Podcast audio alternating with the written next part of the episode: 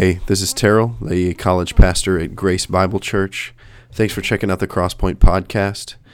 Uh, this particular podcast is a frank discussion of sexuality and how the gospel of Jesus intersects with it. Uh, given that Crosspoint is targeted toward college students, we felt the need to discuss uh, sensitive issues such as pornography, homosexuality, and the role of sexual pleasure in the life of married people. So be aware that we wanted to be as comprehensive as possible in these areas, and portions of the discussion can be raw and even explicit. Uh, we hope you find this sermon helpful as we understand what it means to be a disciple of Jesus in this culture. Hey, uh, so just so you know, uh, tonight is particularly heavy uh, it's going to be particularly long. And if I say it's long, probably means it won't go short. Uh, um, the Trotties, uh, I've been friends with them for quite a while, and for them to be open enough to share that uh, is huge. I think stuff like this doesn't get talked about enough in the church. It usually seems like the church is the place where, uh, where either the leadership paints a culture of per- perfection. And so things that actually deal with real people never get talked about. Uh, and so everybody here comes and we all feel like we need to put on a face and we can't really talk about heavy things. We can't talk about hurtful things. We can't talk about our mistakes. Um, and so we never find healing for the things that are most important. We never find healing for our biggest mistakes, and we carry around uh, guilt and shame for way too long, and we never let the gospel of Jesus intersect uh, the, the, the, darkest parts of ourselves. Uh, and so I think it's huge that they were able to, to share that with you guys. Um, and so tonight is, uh, as you see, it's huge on the screen. We're going to talk about the gospel and sexuality. Uh, this has been on my mind for since we decided we were going to talk about it. It's been particularly heavy on me. Uh, I'm trying to talk about it, talk about this in a way that breathes life into you knowing that this is probably a sensitive issue for, for everyone in here for a thousand different reasons. Um, maybe from your past, uh, maybe there's been abuse in your past. Uh, maybe you have been abused, or maybe actually you have abused someone else in this area. Um, my guess is, without a doubt, uh, there are guys and girls in here that struggle with pornography there are guys and girls in here who don't struggle with pornography or just actively engaging in it. Um, my guess is that there's people in here that are sleeping with their boyfriends, sleeping with their girlfriends, and don't see a problem with it at all, um, and are committed to Jesus and think that, that those go hand in hand. Like, uh, my guess is there's people in here who are considering whether homosexuality is a lifestyle that needs to be pursued. If it's in accordance with what the Bible says, can I do that and still be a Christian? Like all these questions that are all over the place. And so my guess is maybe that hits some of you, and there's maybe a thousand other things that could, could be said. Uh, so I don't typically preach in this way. I typically preach a section from the Bible and we talk about that section and I explain it and then we apply it. I don't like to, to preach topically. I don't like to grab an idea and then find verses in the Bible to talk about that. I think that can be dangerous. Uh, so it's been particularly heavy for me to do it this way.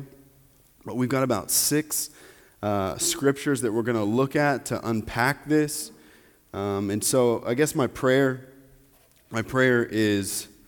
Um, we can put it this way Psalm 141 says, uh, uh, Let a righteous man rebuke me, and let it be like oil on my head, and let my head not refuse it. And so that, that's been important in my life a thousand times because I don't want to hear what Scripture says a lot. Uh, there's a lot in me that does not want to hear what Scripture has to say it has been a struggle for me, even when I became a believer, to say a book governs my life. That's been difficult. That's not easy. I didn't wake up one day and was like, huh, I wonder if I'll just try to do everything this book says. Yeah, it's not been easy. And so, as I have decided to follow Jesus in this way, and then I have decided, okay, Scripture does seem to be, I do believe that Jesus was who he said he was. Okay, what does that mean? Okay, that means what he said about the Old Testament, I've got to understand and agree with. What the apostles handed down to us in the New Testament as his teachings, I've got to pattern my life after. It wasn't easy. And I wouldn't do that if I did not believe that Jesus was the Son of God who was resurrected. When a guy rises from the dead, and I believe that was a historical event that shapes my life, then I have to go back and look at what he says.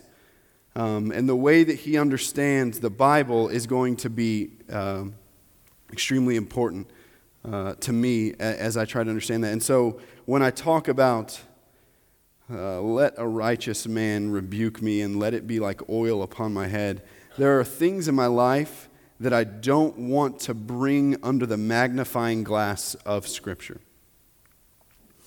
And I don't want to bring them underneath there because I'm pretty sure it's going to require something of me.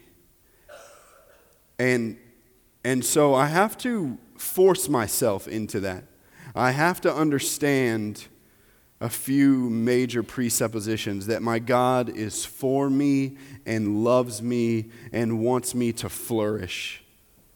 That He is not against me, He does not hate me, and He's not setting up rules in my life for the sake of setting up rules. And so I have to come with those presuppositions. I have to come to the table knowing this may be difficult, but I know it'll be for my good. And I need to subject myself to the lordship of Jesus in this area. So that's my prayer tonight as we talk. I'm going to be as, as raw as I think I need to be. I'm not going to be too raw about it, but I am going to give you not the church's teaching on this. I want to give to you what I believe Jesus handed down to the apostles. Okay, that's where I'm coming from. This is what Jesus handed down to the apostles for the life of a human. Um, and, and that's my prayer that it would be like oil upon our heads and that we would not refuse it, that we wouldn't refuse something that is supposed to be life giving and that I believe is life giving. So, uh, whew, let's get started in that then. Uh, I want to start uh, and paint a picture of God first then I want to look at what he says about a particular subject, sexuality. And then I want to look at what the gospel says about uh, the gospel itself. How does that interact with where we are?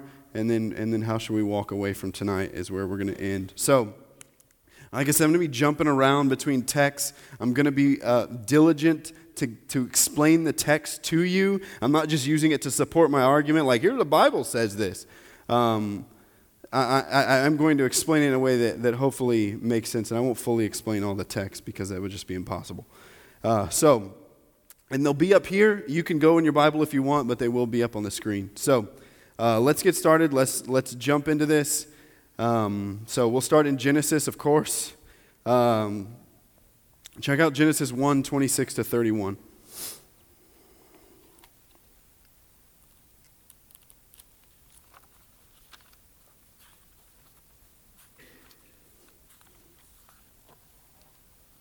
So this follows the creation narrative. This follows the six days of creation.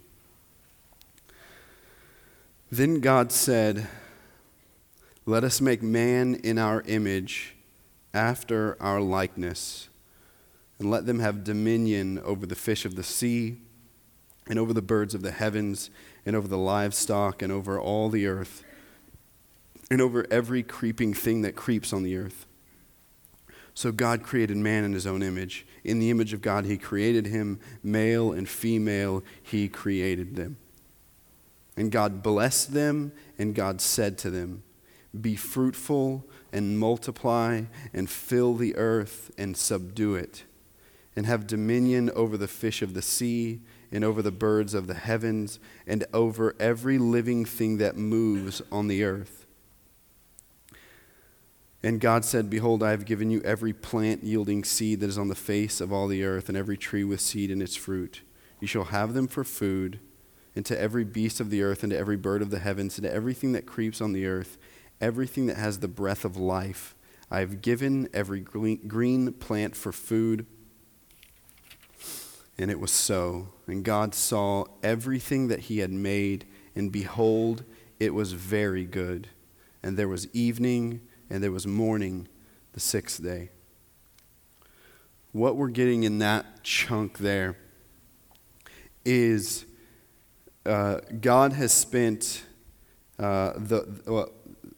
The author of Genesis has spent the preceding chapters explaining that God comes onto the scene and nothing exists. And then he begins to create things out of nothing. And then he begins to bring order to the things that he has created. So he creates a place of matter and existence. And that place of matter and existence is chaotic. And then he brings order to it. So that's the creation poem, the creation narrative, is that God bringing order from chaos, and then it culminates in a garden which has order, not chaos, and He puts humans in it, and then He gives it to them, and He says to them, Enjoy this, be fruitful in it, multiply in it, and you will rule over it. Fill the earth subdue it, and have dominion over everything. So we first come across with the notion that God didn't create and just put man's in there and be like, okay, I'm still going to control everything. You don't really have any choices here. You're just going to sort of be a puppet in this whole thing. For some reason, he puts them in there, and then he actually says to them, okay, multiply, fill this space, and subdue it. And, and what he's going to say later is to Adam, he's going to say, work the ground and bring order to chaos outside of the garden in the way that I've brought order to chaos. So here we are already seeing that as image bearers, humanity as image bearers of God exists to bring order to the world. They call this the cultural mandate. Go and make culture. Culture is good. Go and make culture. Right? Be architects be poets, be English professors, but go and bring order, right? In the way that God has done it, go and glorify God in this manner. Enjoy it, receive it, find the pleasure in it, and go do it. Right? So, not, hey, here's a garden, and I'm going to set up some rules around it, okay? And it's going to be okay. Here's the garden. Everything is yours. Everything is yours. Now bring order, the cultural mandate. And then you're going to see something. I'm going to show you this uh, specifically in Proverbs. He's going to say to do this in a particular way. So it's not subdue the earth and take advantage of everything. It's not subdue the earth and ruin everything, but bring order and cultivate life. So, if you've been here before, we talk about this a lot. The original purpose of humanity is to be with God, be alive with God, and cultivate life. The cultural mandate cultivate life. And the way that we cultivate life is in accordance with the way that God has ordained and created everything to be. So, I want to show you this from somewhere else. Uh, I think paints it uh, quite beautifully. Uh, go with me to Proverbs 8, and we're gonna we're gonna start at verse 22. And, and what's to go on here is uh, this is particularly about wisdom. And what's really beautiful about this is that God is going to, uh, uh, uh, uh I'm sorry, speaking through the author of Proverbs, what we get is the understanding is that the order which is in creation was actually instituted before creation began. So, so follow me on this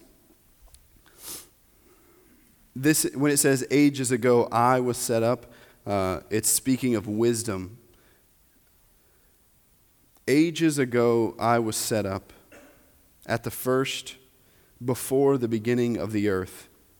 When there were no depths, I was brought forth.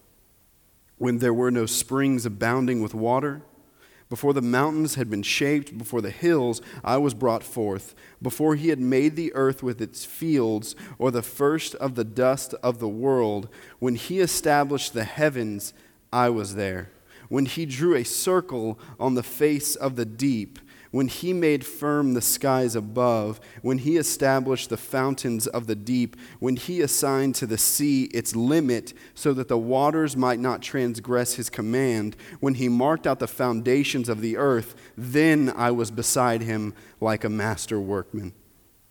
And I was daily his delight, rejoicing before him always, rejoicing in his inhabited world, and delighting in the children of man. He's saying there is wisdom is and this is weird that it, it, wisdom is being like personified as being with God while everything is created. And then as God formats and orders all of creation to function in a certain way, that it is the delight of wisdom and that wisdom is in accordance with it and it is for the delight of men. Do you see that? So look, look then what it says. I was beside him like a master workman. Daily I was his delight, rejoicing before him always, rejoicing in his inhabited world, and delighting in the children of men. And now, O sons, listen to me. Blessed are those who keep my ways. Hear instruction and be wise, and do not neglect it. Blessed is the one who listens to me, watching daily at my gates, waiting beside my doors now listen, for whoever finds me finds life and obtains favor from the Lord. But he who fails to find me injures himself. All who hate me love death. So the biblical presupposition that I'm coming from tonight, the presupposition that I come to as we talk about this is like I said earlier, my God loves me and is for me, and anything that comes from his hand is for my good and for his glory. Because this is the way it was set up in the beginning that this reality was given to men so they might be with God, enjoy His creation, and create culture and create life and be a part of this in a way that brings pleasure and delight to men and glory to God in the process. As we are His image and bear it to the world, as we are showing the world, and I don't just mean being right, I mean I mean doing beautiful things. I mean creating culture. I mean writing songs. I mean writing poetry. Being creative and doing what God did at the first. In this way, we reflect Him and we delight in what He has made and so bring glory to Him. But we do it in accordance with the way that He has set up the world to function in accordance with the way that he set up the world to function. So when the, he gives commands, he doesn't give arbitrary commands. He knows the way the world works. And so he gives commands and addresses us in ways that we will cultivate life in accordance with the way that he has made life to work. Does that make sense? Follow me pretty good? Okay. So his commands are in line with the wisdom and order of creation for the good of his creation and for his glory, not I don't come with the presupposition that God is against me and wants to spoil my good time and my life along with it. If we come to God in that way, we have first just not gotten the gospel. We haven't gotten the gospel. If, if we can't look at the person of Jesus and see that God is for humanity, that God is so for humanity that he is willing to die for humanity's mistakes. If we can't look at that and see first that God is obviously for us and that his commands must be for our life and for our good, then we will take the next step and just feel like it's our duty and it's out of something we got to do, and we don't let the gospel shape the way we view God, and then secondly, don't let the gospel shape the way we view God's commands to his children.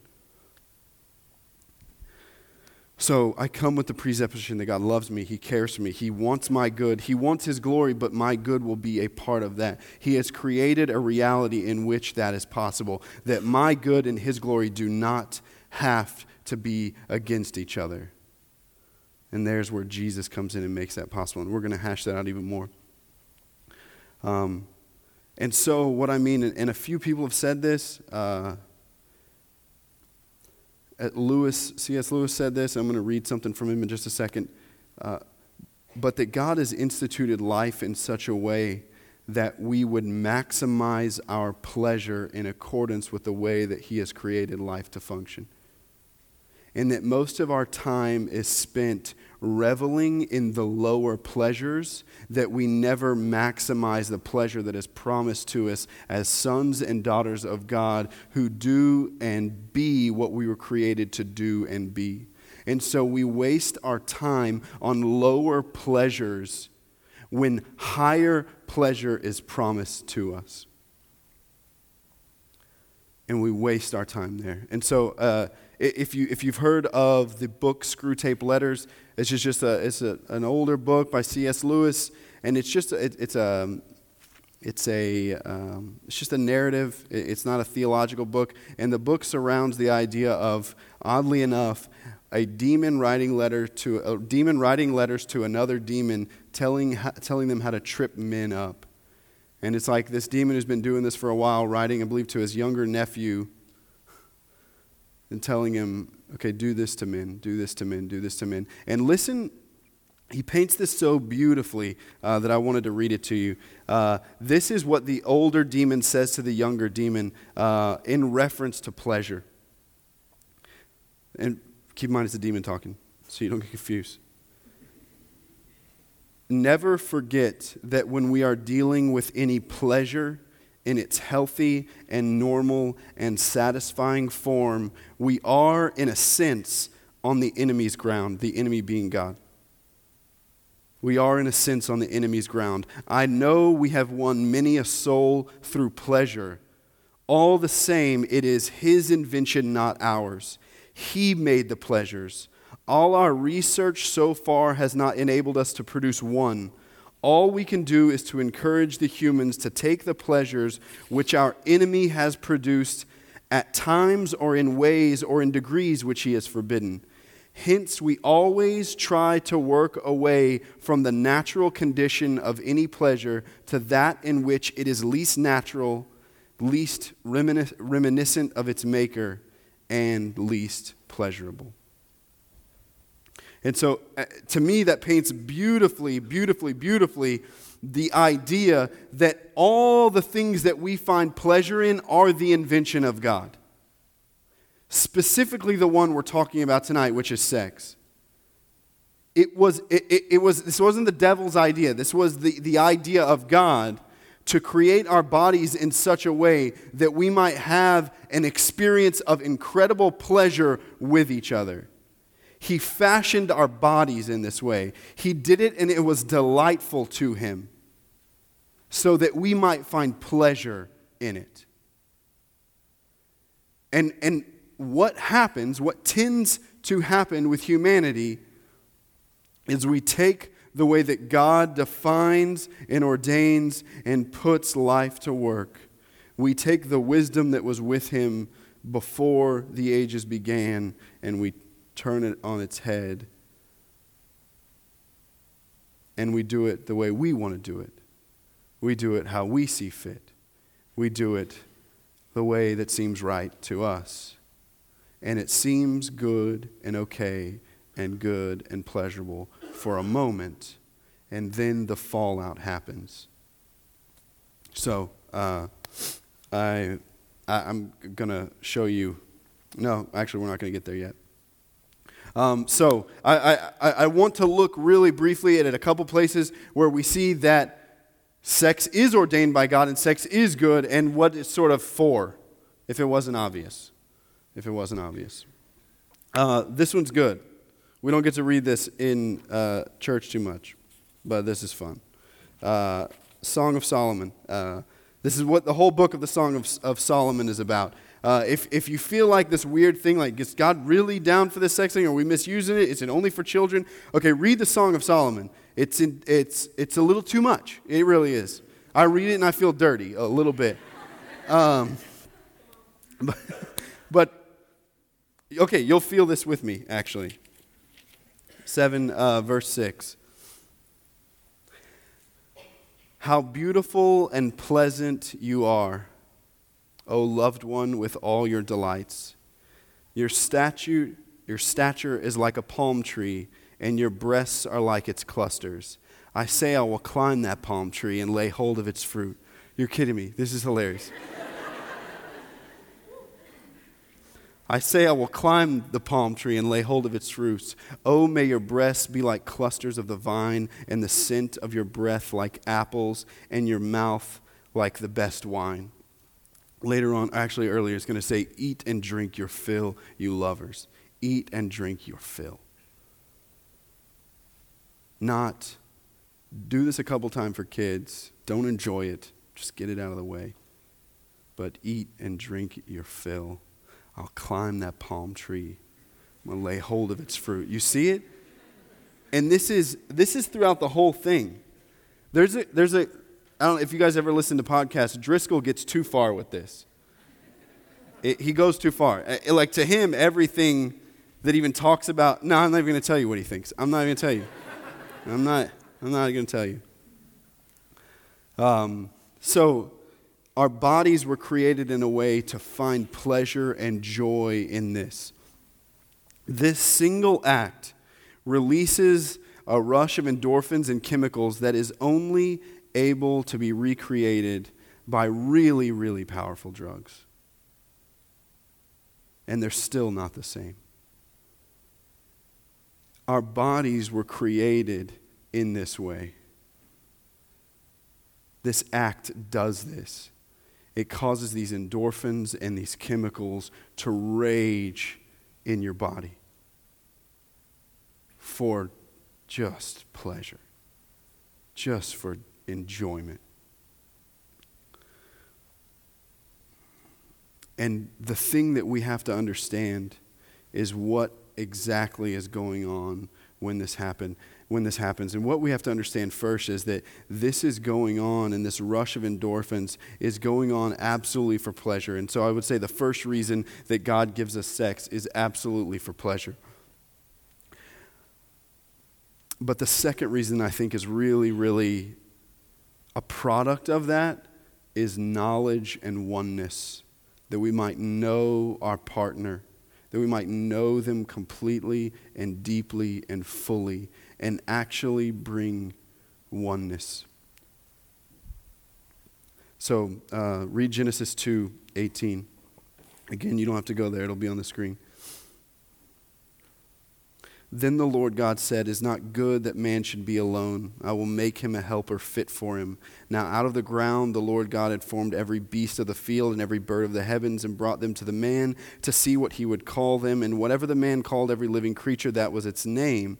The man gave names to all livestock and to the birds of the heavens and to every beast of the field. But for him, for Adam, there was not found a helper fit for him. So the Lord God caused a deep sleep to fall upon the man, and while he slept, took one of his ribs and closed up its place with flesh. And the rib that the Lord God had taken from the man, he made into a woman and brought her to the man. Then the man said, This, this is beautiful. This at last is bone of my bone and flesh of my flesh. She shall be called woman because she was taken out of man. And then there's this aside to the reader. Therefore, a man shall leave his father and his mother and hold fast to his wife, and they shall become one flesh. And the man and his wife were both naked and were not ashamed. So, in this environment of exposure and trust, in this environment, exposure and trust, and two beings actually causing the highest amount of pleasure in the human natural existence. We have two human beings causing that to each other in an environment of complete openness, complete vulnerability, and complete trust what, what you're going to see the Hebrew scriptures say is they're actually becoming one flesh. Because they are doing this thing to each other, they actually are tying themselves to each other emotionally and physically, and the way the Hebrew language will say is spiritually. So, a guy that I listen to a lot will actually interpret the Hebrew word for dode, this sexual love, as a mingling of souls. That here two souls mingle with each other. And it makes sense that this happens in this way because you have two beings in this incredibly vulnerable and incredibly open environment. They're actually causing a degree of pleasure that would tie them emotionally, would tie them physically, and tie them spiritually. There is no other place like that for vulnerability. There is no other recreation of trusts like that in the human experience. And so we're seeing one of the reasons that sex is given to mankind. One is for pleasure, and then in this, oneness and knowledge, not like knowledge of your partner, happens. Um, and then, this is to where this makes sense to me. Then, here's this obvious children, this third use for sex. If this is actually the uniting, uniting spiritually, one flesh physically of a man and a woman, here we actually have in this in this act, we have the power to create another human being that is actually made up of both of these other beings. This is ridiculous. This doesn't make sense to me. I still, I still don't get this. When I look at my kid and I'm like, you're made up of part of me and part of her. That weirds me out. That's crazy. This is the only way by which another being enters the universe. Another being that can experience God, that can experience life, that can experience pain and sorrow and beauty and joy is in this one act where man and woman are united, and it just so happens that, they, that another being comes out of that. It is crazy powerful. It's crazy. It doesn't make any sense. I don't get that. Okay. So it seems children follows here. Here comes the pleasure, bringing oneness. And then, just as a picture of the oneness, let's just, it's like God was like in heaven with the Trinity, and He's like, it'll be so awesome that we'll just make a human out of it. And it's like, yeah. And they were all like, sweet. And, you know, like that's, to me, children's not primary. That's like the third, that's like the third reason. Um, and then just something uh, I, that I wanted to put in there because I wanted to prove uh, this last point after I say this. Uh, you're going to see comfort being one of the uses uh, of, sex, of sex in, in the Old Testament, especially. Uh, the story that, that uh, is particular to this one is um, David sees a woman bathing on a roof that's not his wife and who's married to someone else. Uh, this is King David, who the Bible says was a man after God's own heart. So you'll have to think about that as you think about what he does. He likes her, invites her over, has sex with her, impregnates her, and then tries to cover it up by bringing her husband home, who is, the, who is uh, a pretty high ranking uh, commander in one of his armies. Uh, he won't go sleep with his wife while his people are in the battlefield, so he stays in David's house. So David's like out of options, so he actually sends a message back with Uriah to hand to his officer to and, and that message tells his officer to send Uriah to the front line so that he's killed, so that David might not, um, you know, be found out for this. Um, and, well, I'm not even worried about time tonight, so I'm just going to tell you how that goes.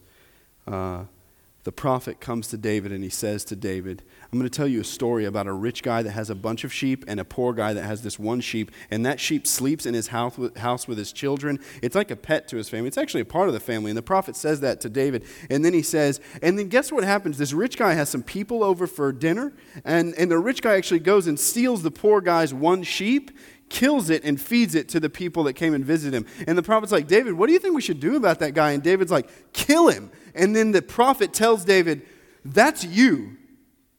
You're the one who stole the sheep. And so you see David broken, falling before the Lord, asking for forgiveness for what he's done, that his sin was not in secret, that it had been seen and found out. And you're going to see Psalm 51 is in light of that. It's the most beautiful psalm that you'll ever read.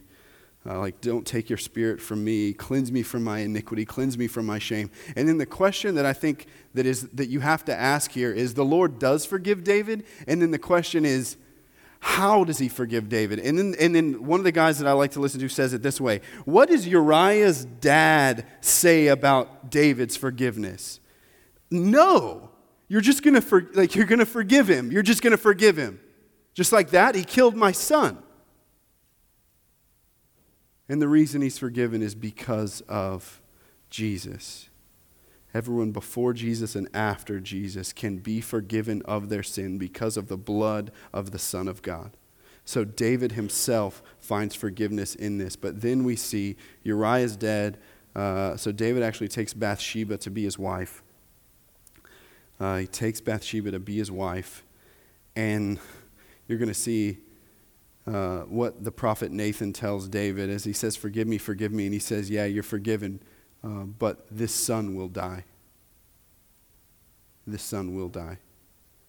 And so you're going to see that actually take place. The son dies, Bathsheba's distraught, and David goes in to comfort his wife. And what we understand from the text is he goes in and he has sex with her. And it's for comfort, it's not for pleasure, children, it's for comfort. And I think that one really ties in what I think you're going to see in every single one of these that the pleasure of sex is primarily found as you are focused on the other person. If you believe that the pleasure of sex is for you primarily, then you will not find and maximize the pleasure of sex. It in all of these is found as you are committed to the life and the good of the other person, and the other person committed to the life and the good of you. And in this, and comfort is such a huge one. It just makes that that makes sense to me. He goes in, and this is about his wife. It's not him trying to get get off. It's for his wife to comfort her and to be with her that in that place of knowledge and trust and vulnerability, healing happens. Healing happens. Right? Sexual healing. Right, sorry. Uh, I just came across. I was like, that's where that song comes from. Sorry. Whoa. Sorry, I brought y'all out of there. I shouldn't have done that. Um, but what we have to understand is that, yes, sex was given for pleasure, for children, for oneness, for comfort. And it's done and it's, it's done according to the way of wisdom and it's done according to the order of God as it is in focus on the other person, in serving the other person, and in giving to the other person, not in taking from the other person. And my guess is because I'm sure a lot of you are like me, you find sexuality not for mentally the giving of another person, but for taking something that you need from them. And you don't think about it in such strong terms, but when you think about it, it is for your own pleasure, your own satisfaction, and for you ultimately. It is not so that person might find life. It is not so that person might find healing and comfort and oneness and trust. It is so that you might have a moment of satisfaction. And I'm not saying you like y'all do it and I don't. I'm saying like this is still something inside of my marriage that I have to focus on. Or else I'll lay in bed and want something from her. And that, in, that from the beginning, from the beginning is wrong. And I will find a small degree of pleasure in it. I will not find life in it.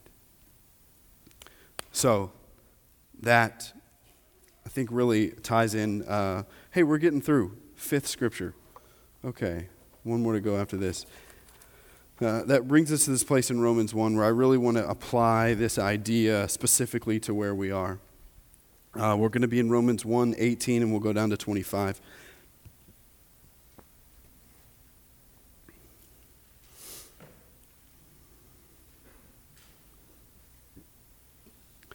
For the wrath of God is revealed from heaven against all ungodliness and unrighteousness of men, who by their unrighteousness suppress the truth. For what can be known about God is plain to them. So, this is drawing on that wisdom passage. What can be known uh, about God is plain to them because God has shown it to them. For his invisible attributes, namely his eternal power, divine nature, have been clearly perceived ever since the creation of the world. So, you're going to see as the order and beauty and creation of the world exist that we can understand the attributes and divine quality and nature of God in them. The heavens declare the glories of God, the skies proclaim his handiwork, right? For his invisible, attributes, namely his eternal power, divine nature, have been clearly perceived ever since the creation of the world in the things that have been made, so they are without excuse. People who claim that God doesn't exist or God's not good, they're without excuse because creation itself speaks it. Uh, for although they knew God, they did not honor him as God or give thanks to him, but here's where we're going to land. But they became futile in their thinking, and their foolish hearts were darkened. Why were they futile in their thinking, their foolish hearts darkened?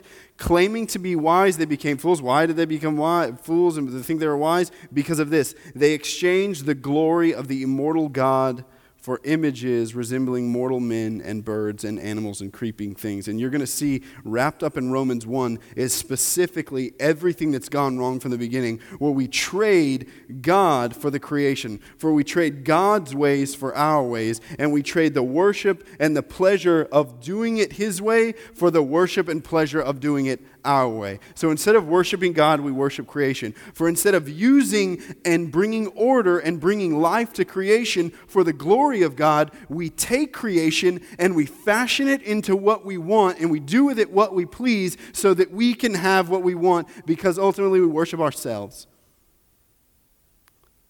That's Romans 1. That's Romans 1. It's heavy and it's, it's strong. But in it, and as I think about sexuality, it's exactly what happens. I want to take another human and use that human as an object for my pleasure. I want to take pictures of another human and really dehumanize them so they are just an object for me and my pleasure. So that I don't take sexuality in the God given way for the glory of God, for the cultivation of life in another individual, and I use it just to get what I want out of it. This, in sexuality and in every other facet of life, is how we have been doing things. That is what humanity is prone to do. Uh, so, I think a couple ways that I'm just going to hit really quickly on that uh, the first way that seems obvious and really, really uh, all over the place in our culture is sex for sport. That if we just protect ourselves, you know, and it'll just be a good time, it'll be sweet. Like, and that I actually go out. I mean, I remember doing this before I was a believer. I actually go to the bar for the purpose of finding another human being to sleep with so that I can have pleasure for a night. Luckily, God did not gift me or grant me uh, any success in that.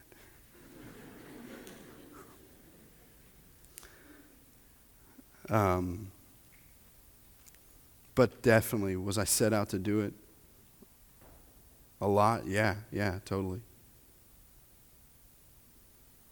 To take another human as the object of my pleasure when they are not an object, they are a human, and my purpose in life is to find life in my Father and then convey that life to the rest of humanity.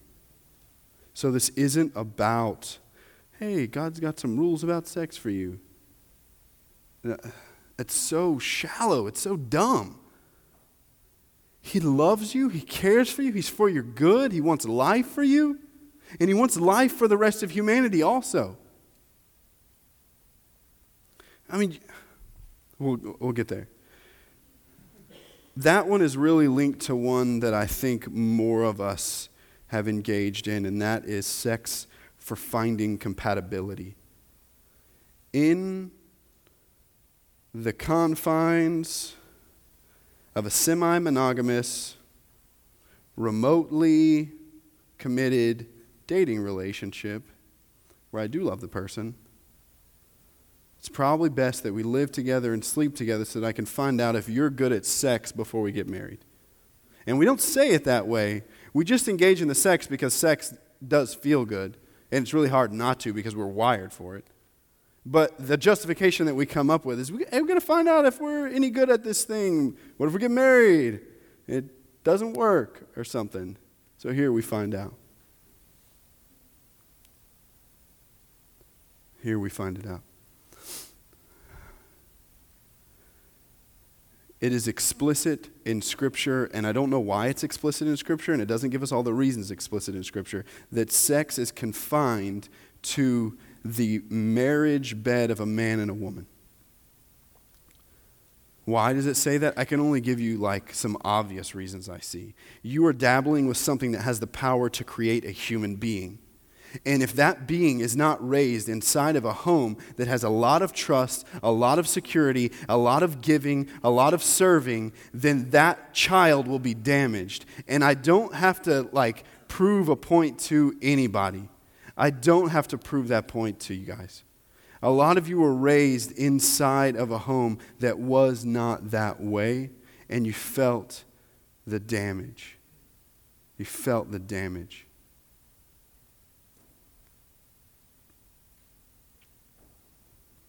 You're dabbling with something that has the power to unite you emotionally and physically with another human.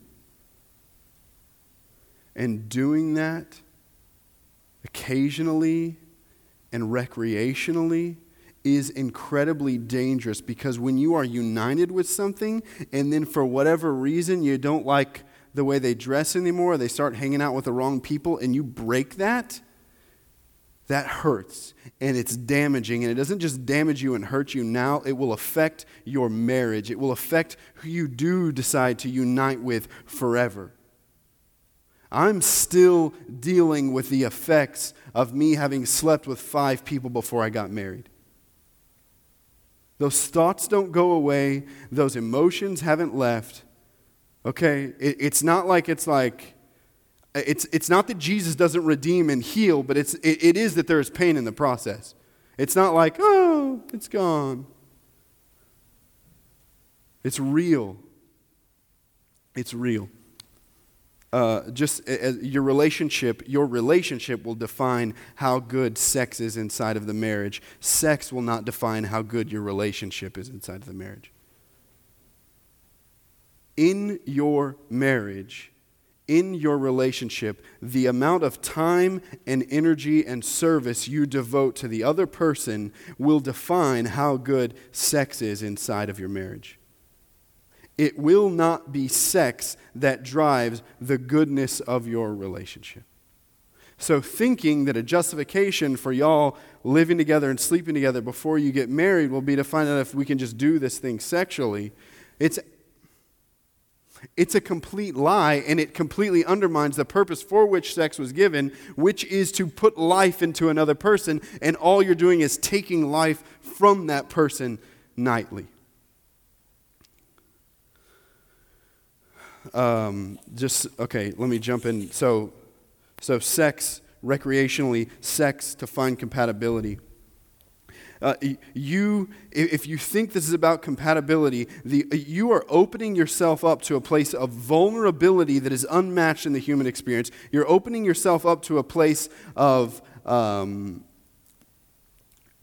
complete exposure to another human being. So you better make like really, really, really sure that that's a person you want to open that stuff up to. And you better be sure that they are man enough or woman enough to handle what they're going to see when they get there.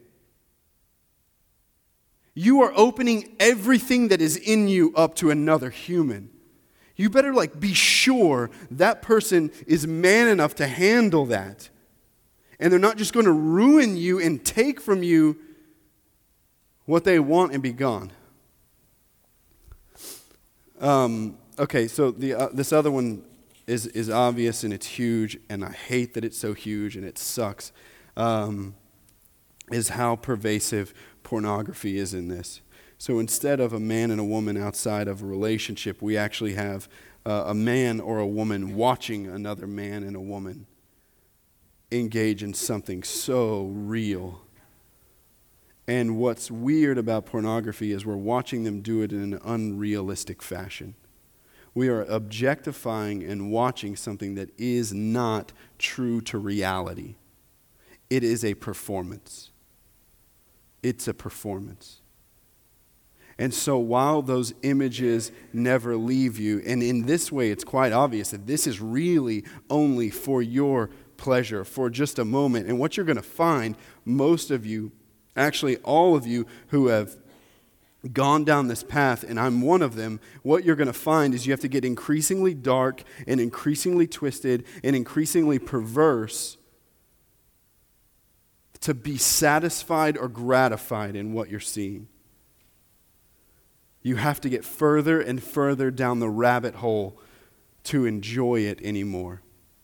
And what you're going to find is that when you do find this person that you want to open up to, all that's going to be inside of you. And when you do open up to them, you are going to put, you're going to put expectations on them that have come from your video of an unrealistic sex act and you're going to put the expectations that you saw in there and these things that are getting increasingly dark and perverse, you're actually going to put that on your spouse. And where you were supposed to breathe life into them, you're going to wonder why they don't do what the person in the video did.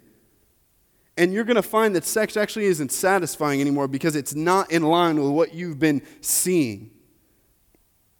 And so the damage that we do early on actually like blows up when we get married and it doesn't go away. And again, it's nothing beyond the healing of the cross of Jesus, but it is painful and hard, and it doesn't just go away.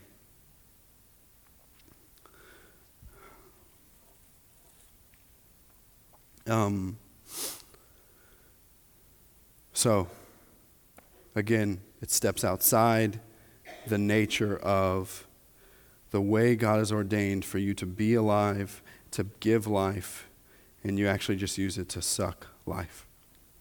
Uh, the last one, I didn't, uh, honestly, I didn't want to even, I wanted to like touch on it, um, but I'm afraid you probably won't hear uh, another rational biblical explanation for this. Uh, and you will be bound to listen to the idiots that they put on TV talk about this. And so I don't do this to make a bigger deal out of this than anything else. I do it because I'm really afraid you're not going to hear uh, an actual rational biblical explanation of this one. Uh, like I said, I'm afraid you'll hear idiots on TV that the media is putting up there, some backwoods idiot.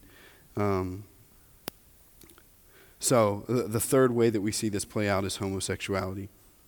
Uh, and like I said from the very beginning, my desire uh, is to not teach the church's teaching and to not give my personal belief. Like I said from the very beginning, my desire is to understand what Jesus handed down to the apostles. And I believe for a, a, a thousand different reasons that I would love to get into at some point that the New Testament is actually what was handed down from the apostles, that it's accurate and it's for the good of man and it's for the life of his people. Um, so, as we get into this, I'm going to do this fairly briefly, but I want to play it out. Uh, if you have questions, if this makes you angry, if this makes you frustrated, if any of that happens, please, please do not hesitate to email me. I want to hear that. Uh, and I would please say, please don't email me with your anger. Uh, you can do that, that's fine. But if you really want to talk about it, that's, that's where I, I want to be. That's, that's what I'm here for. Um, and so, what I've seen, uh, and what I've seen is the church mishandle this in two ways that are huge and uh, really, really bad uh, for, for the life of the people of God. Um, the, fir- the, the first error is what's gone on for probably the last hundred years or longer, in that we've elevated a specific sin over another sin. We've elevated uh, something, we've elevated homosexuality over drunkenness, over adultery, over all of the other sins that are present within the church, and we elevate it and we excommunicate. We elevate it because it makes an other class and an us class, and the other class is different and worse than us. And so we've seen the church do this forever and ever and ever, and it's wrong and it's destructive and it has broken people. and I'm close to people that this is harmed, and it makes me really angry. Um, so, the first way that the church has done that is by elevating and excommunicating um, and making it worse than everything else. And then the other way, because of that, what's going on right now, and it's so dangerous too, is that the church is saying that it's okay and it's right and it's good, and that it's actually okay for a pastor who speaks on behalf of God um, to bless this. And so I want to read, I'm just going to read the text. Like I said from the beginning, my understanding is that Jesus passed down the teachings through his apostles, and that I'm to place my life underneath them. So I didn't come up with this because I'm trying to make this class of people or anything. I've come up with this because I'm trying to understand what Scripture is teaching me. Um, and so, before I read this text, I would say if you're trying to gain your understanding of whether homosexuality is a sin or not a sin, do not go to the Old Testament for it. There is so much in the Old Testament that we do not do, that we don't live by. The Old Testament says, don't eat shrimp, and we eat shrimp. So, if you go to the Old Testament without understanding what Jesus said about the Old Testament, you're going to build an argument that, that's dumb and it's idiotic. So, don't go to the Old Testament and say, look, it says it's bad. Because you're going to find a thousand other things that you do all the time that the Old Testament says is bad. We have to understand how Jesus interpreted the Old Testament before you go to the Old Testament for interpretation on the commands of God. Okay, so what do I do? I go to the New Testament, and the New Testament teaches what Jesus handed down to the apostles, what the apostles handed down to the early church. And some churches want to disregard this part of Scripture, but I am not able to do that. So, the last one. Uh, there are three texts in the New Testament that are going to deal with this. Romans 1.25 is going to be the first place. Uh, 1 Corinthians 6, 9 to 11 is where we're going to see it played out here. And 1 Timothy 1, to 8. I'm sorry, uh, 8, I'm sorry, uh, 1 Timothy 1, 8 to 11. So, uh, 1 Corinthians 6, 9 to 11. Or do you not know that the unrighteous will not inherit the kingdom of God? Do not be deceived. Neither the sexually immoral, nor idolaters, nor adulterers, nor men who practice homosexuality, nor thieves, nor the greedy, nor drunkards, nor revilers, nor swindlers will inherit the kingdom of God. And I thank God that this is the next verse. And such were some of you. But you were washed, you were sanctified, you were justified in the name of the Lord Jesus Christ and by the Spirit of our God what the church has done has plucked one of those out and preached on it and forgot about the rest of them, or actually goes there and says, Yeah, the rest of them are wrong, but that one's okay. If I am bound by Scripture, if I'm bound by New Testament teaching, if I'm bound by the teachings of the apostles, which I believe if we claim Christ, we are, it's listed in a list, and I can't erase it from the list. And so, how then do I think about it if the New Testament does, in all three of these places, call it a sin? How do I think about it? There's the huge question why would God make someone this way if he expects them not to act according to this way? And I think if you understand the gospel at all, that actually would make no sense to you. We, we were all born broken. We are all born innately sinful. That's the gospel. Jesus comes in Matthew 5 and says, Everyone on the planet is guilty of sexual sin. Everyone on the planet is guilty of sexual sin. If you've looked at another person who's not your spouse with lust in your heart, you have committed adultery. So, it's not about elevating one sexual sin over another sexual sin or saying these people deal with it and these people don't. Every single one of us was born with desires in our heart that are not in line with the commands of Scripture. So to take one out and say, this one seems like it's really innate. The gospel is for broken humanity who was born innately sinful and apart from God. My particular innate sin is that I get really addictive over really damaging things. And I spent a lot of my life doing cocaine and smoking weed and taking pills and drinking too much. It's in me.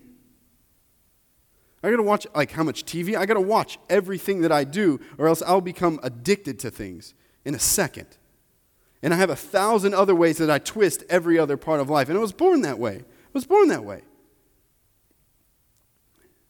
The gospel of Jesus is that there is forgiveness and healing for everyone who struggles with all kinds of sin. And what Scripture teaches is that that homosexuality is one of those. So the question, the question uh, that I think is huge right now, that is not really being talked about in the media or anything, and, and I had a family member ask me this. This is really hard for me to talk about and understand. I had a family member ask me, Can I be gay and still go to heaven? Can I be gay and still go to heaven? And while I think that's super hard, I think what we're not talking about is the real bottom of that question. The real bottom of that question is Is repentance integral to the Christian life? is repentance integral for the Christian life? Because if we understand entrance in and life in the Christian community, if I claim Jesus, what I have claimed is that everything in me is sinful and wrong, and that I need an act of God for God to love me and cleanse me.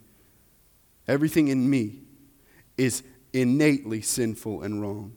And the only way that I'm brought into the family of God and find repentance and find, he- and find healing is that I lay down my identity, my life, and all my desires, the good ones, the bad ones, at the feet of Jesus and try to live in the way that He has called me to live. So, can I be gay and go to heaven? Can you be born with desires for the same sex? Yeah, absolutely. I think the fact that Christians are arguing against that is dumb and they don't read their Bibles. Can you be born with that? Can you completely give into that and try to? Can you follow Jesus and live the lifestyle? No, I don't think you can. You're going to have to pick one or the other. And so, if you don't believe that Jesus was the Christ, the Son of the living God, given to humanity for the forgiveness of sins, then talking about homosexuality, whether it's bad or good, really doesn't matter. It doesn't.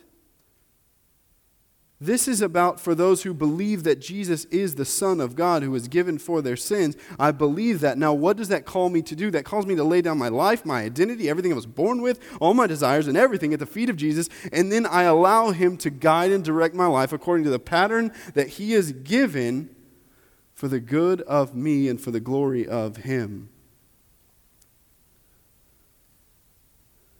So, can I have these desires? The first thing I would say is if that's you or if you're friends with somebody who has these desires, do not let our freaking culture tell you that's your identity. That's dumb and idiotic. That is not your identity. Your identity is something deeper than your sexual desires.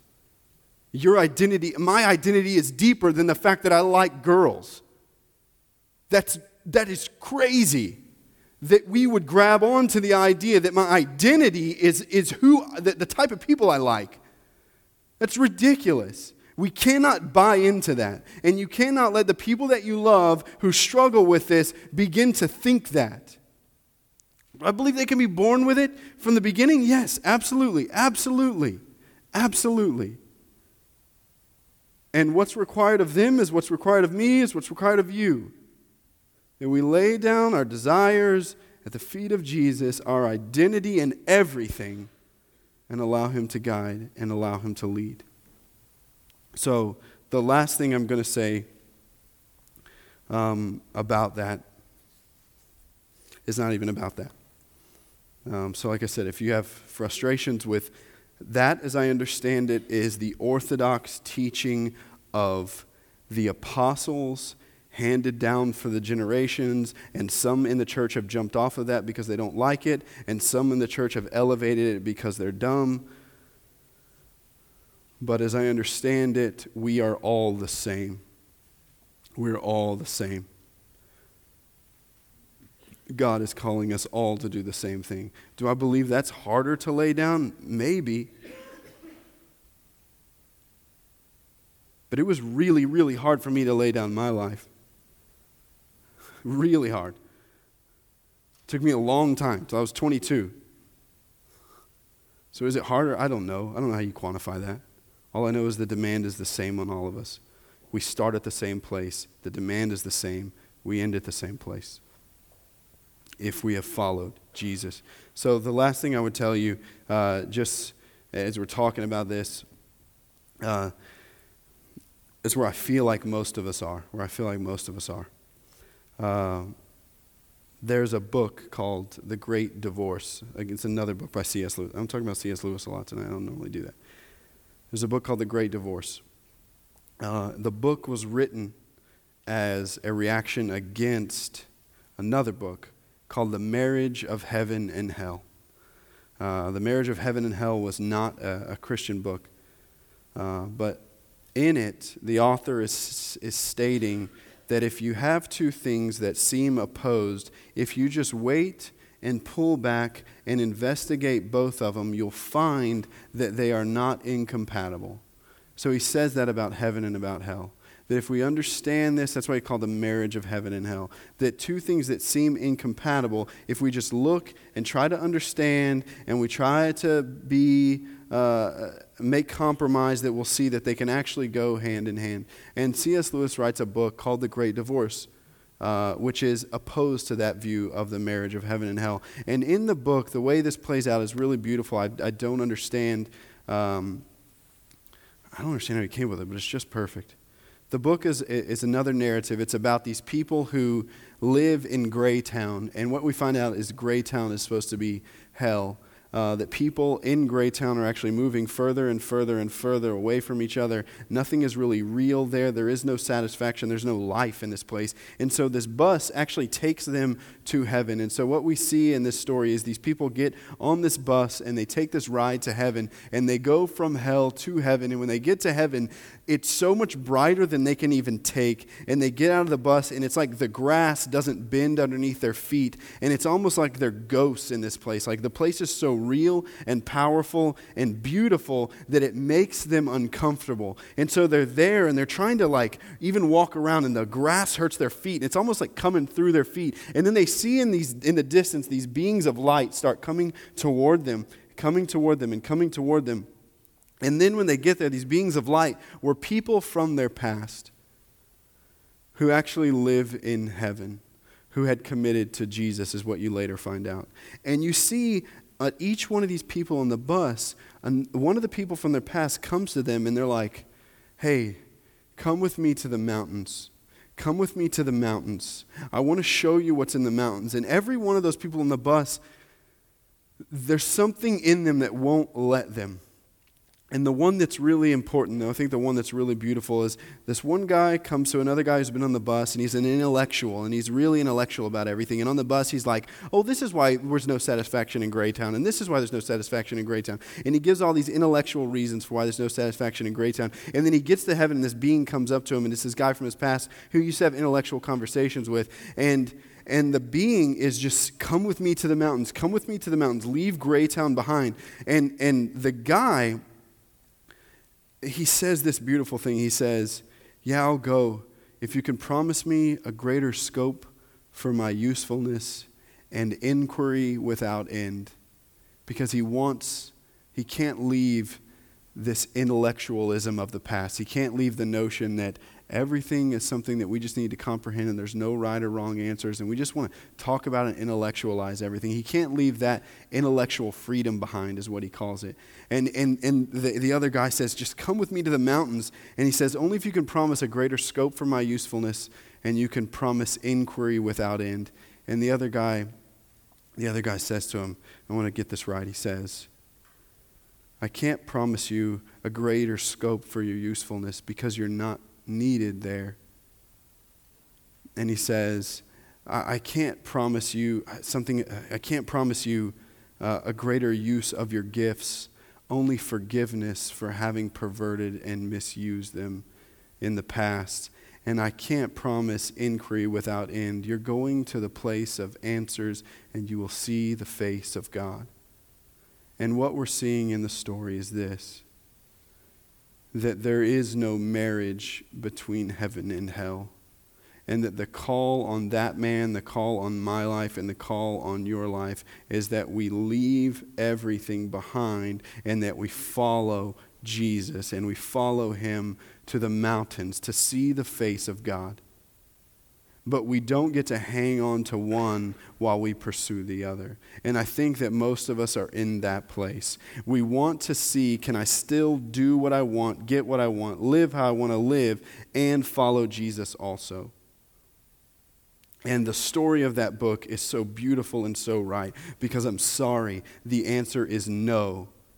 But the beautiful promise is is that God has ordained life and pleasure and goodness for you his children if we follow him and there is greater life to be had as we lay down at the feet of King Jesus and follow him the way he says to follow me and not try to twist life into the way we want it to go and to have what we want, get what we want and do what we want.